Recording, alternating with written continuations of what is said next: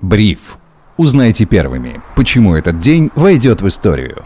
Всем привет, это Бриф, лучший новостной дайджест для частных инвесторов. Вместе выясняем, что делает этот день историческим. Полезным каждый выпуск Бриф делают его гости. Сегодня это главный редактор InvestFuture Федор Иванов. Федя, привет. Привет, Сереж. Скажи, как у тебя с синдромом упущенного лета? Фиксируешь такое состояние? На самом деле нет. Лето как лето. Каждое лето кажется упущенным, я уже просто привык. И не сопротивляйся этому. Я бы на твоем месте с этим не смирялся, потому что каждое лето можно сделать незабываемым. Ну, а что в нем незабываемого, мы немножко сегодня поговорим с точки зрения инвестиций. Вопрос на засыпку. Затарил ли ты «Газпром» на всю котлету? Успел ли ты до того, что произошло сегодня? Я не инвестирую в российские компании, тем более на долгосрок, поэтому нет, я не затарил. А я каждый раз делаю вид, что я не знаю о том, что ты не инвестируешь в российские компании, пытаюсь поймать тебя на том, что вдруг ты все-таки начал. Я напомню нашим слушателям о том, что решение Совета директоров «Газпрома» было озвучено вчера вечером, уже после окончания торгов. Планируется выплатить промежуточные дивиденды по результатам первого полугодия текущего года. 51 рубль и 3 копейки на одну обыкновенную акцию. Доходность неплохая, акции, соответственно, тоже в цене выросли. И сегодня еще запампил эту историю глава «Газпрома» Миллер, который сказал, что и результаты хорошие, и снова повторил, что дивиденды будут выплачены рекордные, компания надежно обеспечена деньгами и инвестпроектами. Что думаешь, Федь, ты об этом поведении? Как тебе это? Новость, веришь ли ты, это, наверное, самый главный вопрос, в то, что дивиденды все-таки будут выплачены. В то, что дивиденды будут выплачены, я верю, и более того, я могу ошибаться, но, по-моему, когда речь идет о промежуточных дивидендах, даже голосованием акционеров не может быть это все отвергнуто, только если его не срочно соберут.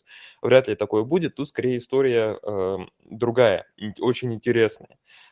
Наш аналитик заметил, что перед тем, как объявить о выплате дивидендов, «Газпром» рос 4 дня. То есть его скупали. Вопрос, кто его скупал?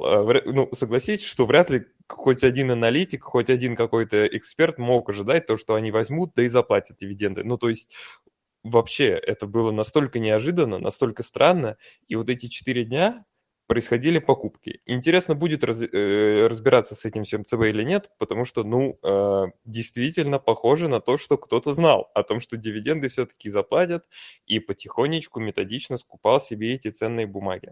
Ну, а учитывая то, что мы тут подозреваем некоторую инсайдерскую игру, можно ли тогда все-таки говорить о том, что не найдется опять какой-то лазейки, благодаря которой, или которая станет виной тому, что дивидендов мы все-таки не увидим, потому что в текущей ситуации, когда, кажется, уже ничто ничего не стоит, можно ли доверять каким-то словам? Мне больше проще поверить в то, что репутация в наше время быстро сменяющихся инфоповодов значит все меньше, тем более в нашей стране, и словам верить сложно.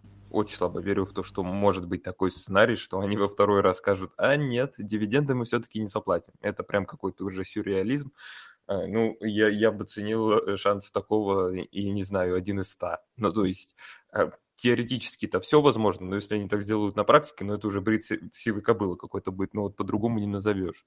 В целом, если разговаривать о «Газпроме» и о том, что Миллер рассказывает про нереальные перспективы в будущем, я в такую историю не верю, потому что...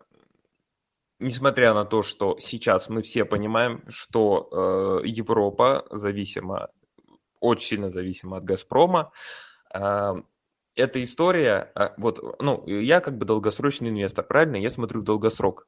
В краткосроке никаких проблем у «Газпрома» быть не может. Возможно, даже если будут переключаться какие-то контакты, хотя информация по ним, конечно, практически не раскрывается, то наверняка это будут еще более выгодные цены для российской компании. Но... Давайте посмотрим долгосрок. В долгосроке, естественно, Европа будет уходить от всех этих историй. И она уже общается с Африкой, она ищет альтернативные источники газа.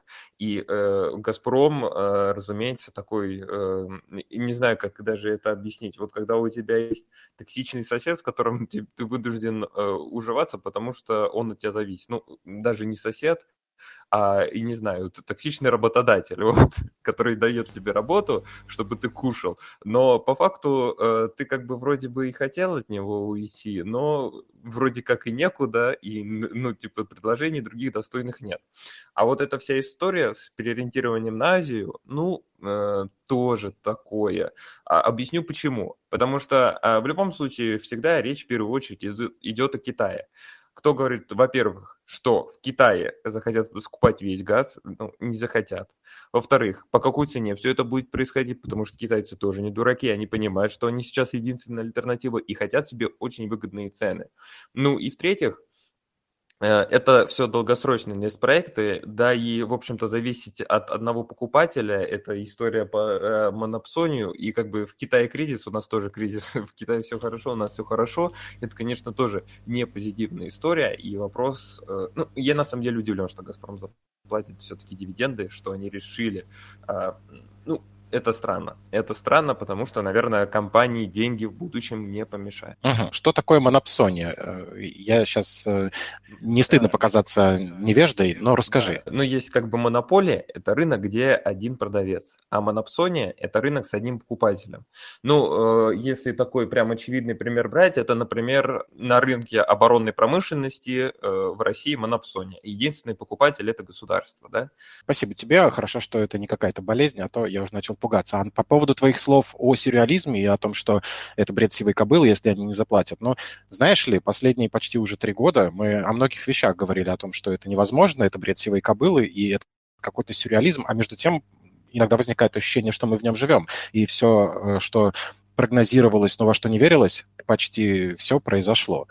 Ну, знаешь, есть такое, я с тобой согласен, когда каждый раз ходишь в какую-то новую реальность, это даже на самом деле, мы все понимаем, что речь сейчас идет про февральские события и все последствия, которые случились. Я уверен, что у каждого человека в жизни бывает, ну, такая ситуация, когда что-то происходит, как правило, это, к сожалению, что-то негативное, но, может быть, у кого-то бывает и позитивное, и ты... ну, тоже думаешь, что это сон, что вот ты проснешься, и на самом деле всего этого нет. Я уверен, многим знакомо это чувство, оно как раз-таки происходит, когда человек сильно что-то выводит из зоны комфорта, сильно травмирует его психику и так далее. Тогда человек как раз-таки погружается вот в это такое состояние сюрреализма. Первая реакция на такой шок, самое известное ее название, это стадия отрицания.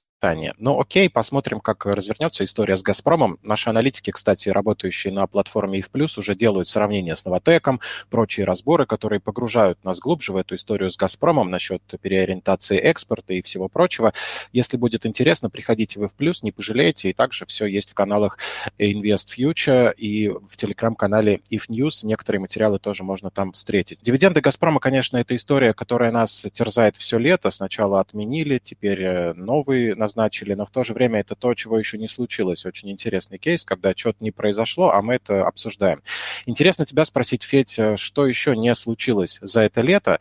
И раз уж ты затронул тему Китая, тут сегодняшняя новость мне понравилась о том, что вокруг Тайваня обнаружено 62 китайских самолета и 7 китайских кораблей. Представляешь, ничего не было и как обнаружилось. А между тем, напомню, нас осенью ожидают выборы Си Цзиньпиня. Будет он или нет, но это уже риторический вопрос, переназначен председателем Коммунистической партии Китая. Ждешь ли ты обострения на этом участке суши? Ну, действительно, вторжение Китая в Тайвань – это та новость, которую можно отнести к категории «хорошо, что не случилось». Вот. Ну, наверное, для 99 людей из 100 она все-таки будет позитивная, потому что, разумеется, это был бы... крах экономический для всей мировой финансовой системы, то есть как бы отреагировала США, от этого на самом деле зависело бы все. Тайвань очень важный элемент в цепочке производства высоких технологий, особенно тех же самых микрочипов. В общем, эта ситуация была бы трагичной, и, конечно, трагичной в первую очередь, потому что гибли бы люди.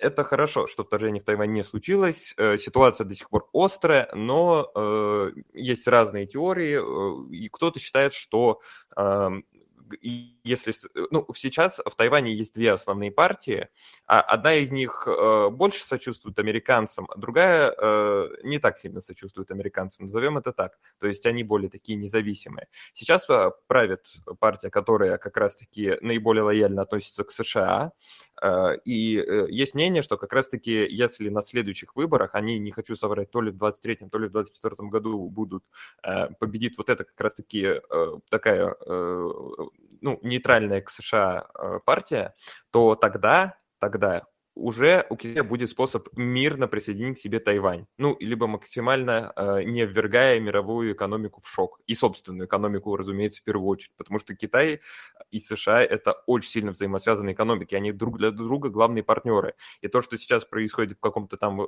пиар-поле, не означает, что они готовы так просто друг от друга отказаться, нет, это их просто погубит.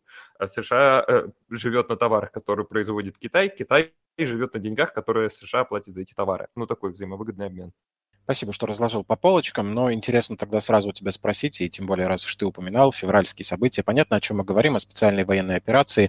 Здесь у тебя есть какой-то взгляд на то, близится ли дело к концу, или чего мы можем, в принципе, ожидать от рынка, как он будет реагировать? Рынок – это, в первую очередь, психология людей, правильно? И психология людей, как и рынок, адаптируется к происходящей ситуации. Сейчас, пока нет каких-то острых событий, пока нет серьезного обострения происходящего, то рынок живет своей жизнью, то, как он бы жил в других условиях. Ну, понятное дело, в новой реальности, но, тем не менее, он уже потихоньку привык, что-то там растет, падает. В общем, он чувствует себя более-менее нормально. Если произойдет очередное резкое обострение, если будут какие-то крупные операции продолжаться, то тогда уже, разумеется, мы можем ждать реакции рынка. Конечно, это будет негативная реакция. Вот. Ну, еще сейчас это на повестке вопрос посещения представителям ООН Запорожской АЭС, в общем-то, обострение конфликта между Россией и НАТО, и это, ну, не только на российский фондовый рынок, это на все мировые рынки окажет, разумеется, очень негативное влияние. Позитивное влияние, возможно, это окажет только на котировки commodities, то есть сырьевых товаров, нефти, которые вот торгуются там на бирже.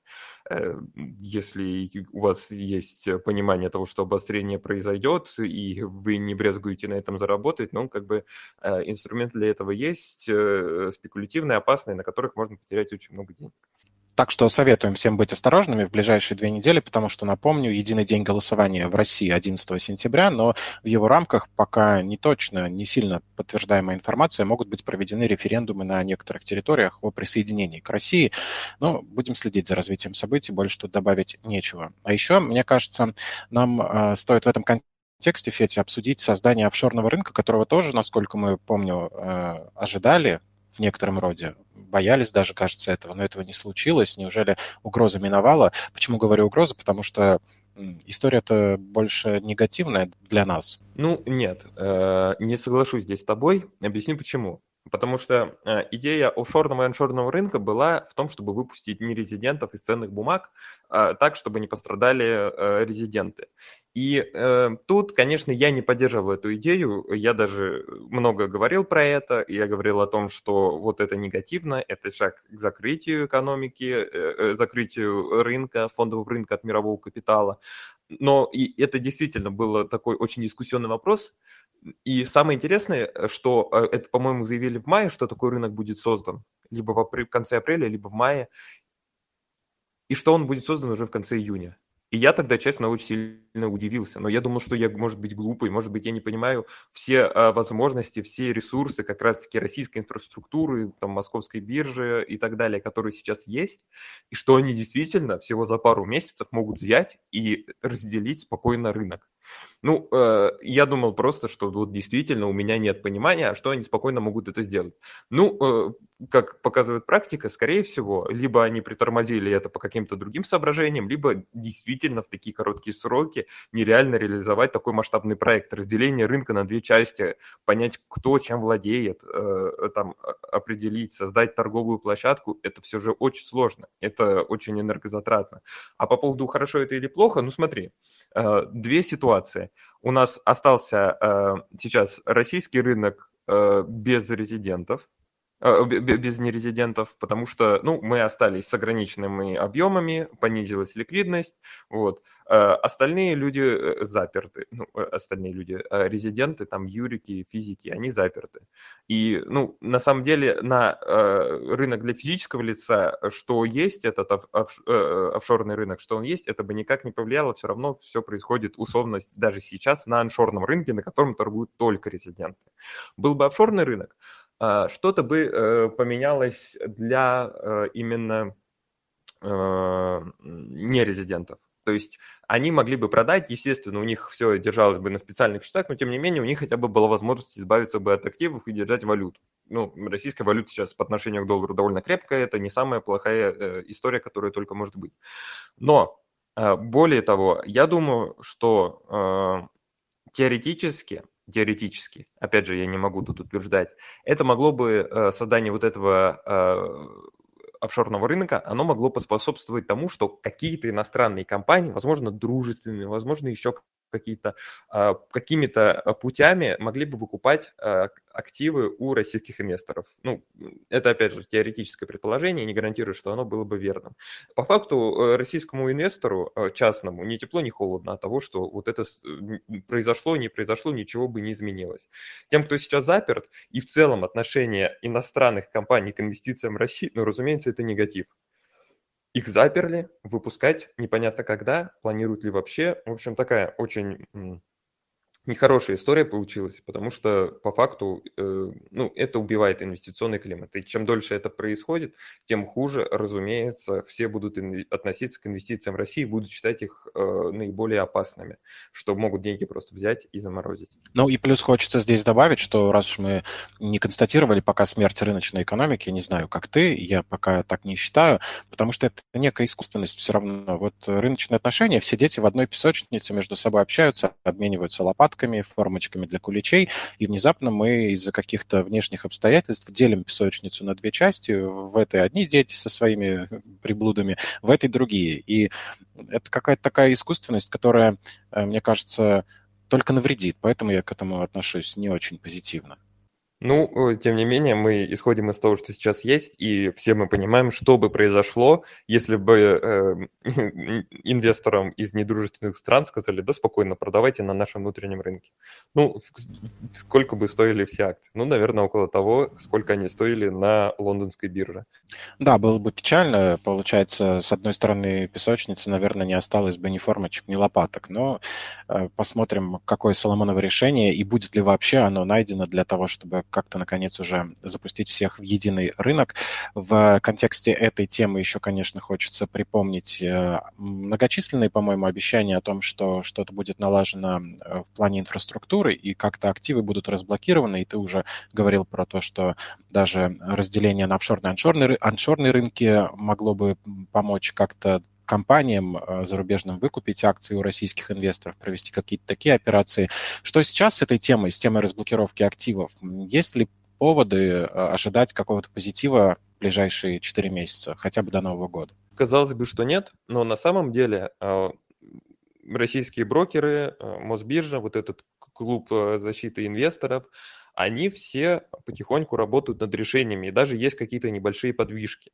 Потихоньку, то есть, например, общался недавно с заместителем генерального директора Открытия, они получили лицензию у американского регулятора, который позволит их, насколько я помню, квалом продать как раз-таки вот эти замороженные активы, которые до этого вроде как и нельзя было ничего с ними делать. А сейчас идет речь о том, что, возможно, в теории легально разморозить активы частных инвесторов российских. Дальше как бы есть, ну, к сожалению, не всю информацию, которую сообщала биржа, можно обсуждать публично, и они искренне просили этого не делать. Но, в общем-то, кажется, что сейчас какие-то решения наклевываются. Нельзя загадывать, через сколько все это произойдет. То есть, может быть, активы разблокируют через полгода, может быть, этот процесс затянется там на 2-3 года, неизвестно. Но что радует, это то, что казалось весной, что все наплевали на частных инвесторов. То, что все пытались как-то спасти то ли свои активы, то ли вообще просто не было понимания, что делать, не было компетенции, что делать. Сейчас кажется, что уже потихоньку начинается работа над всей этой историей, что брокеры действительно болеют за то, чтобы решить вот эту проблему. Я не то чтобы стараюсь тут обелить брокеров. Мне кажется, они во многом очень некорректно себя вели конкретно во время весенних событий, а некоторые брокеры в особенности. Но в общих чертах, если говорить, у меня появляются тут проблески позитивного настроения на то, что все-таки возможно, в будущем активы разблокируют, это произойдет легально. А тут, разумеется, всегда встает история с тем, что почему нельзя было подать МТ-599 форму в европейский депозитарий и просто хотя бы попытаться это сделать, потому что многие даже не попытались. И даже есть у меня информация, она не подтвержденная. Я не могу говорить, что это правда, заявлять публично, поэтому я скажу, что это слух. Но слух уже этот говорил мне не один человек из индустрии о том, что некоторые брокеры или некоторые депозитарии подавали эту форму, и активы разблокировали, инвесторы смогли продать заблокированные активы. Вот. Но, опять же, информация это не подтвержденная. И тот вопрос, который меня не радует, это обещание выплатить дивиденды. Федь, подожди секунду, извини, я тебя перебью. По поводу все-таки формы хочется уточнить. Они подавали и разблокировали, это в какой период было? Как раз-таки до того, как ввели санкции на НРД. То есть это был период, я не хочу соврать, по-моему, в начале июня ввели санкции на НРД.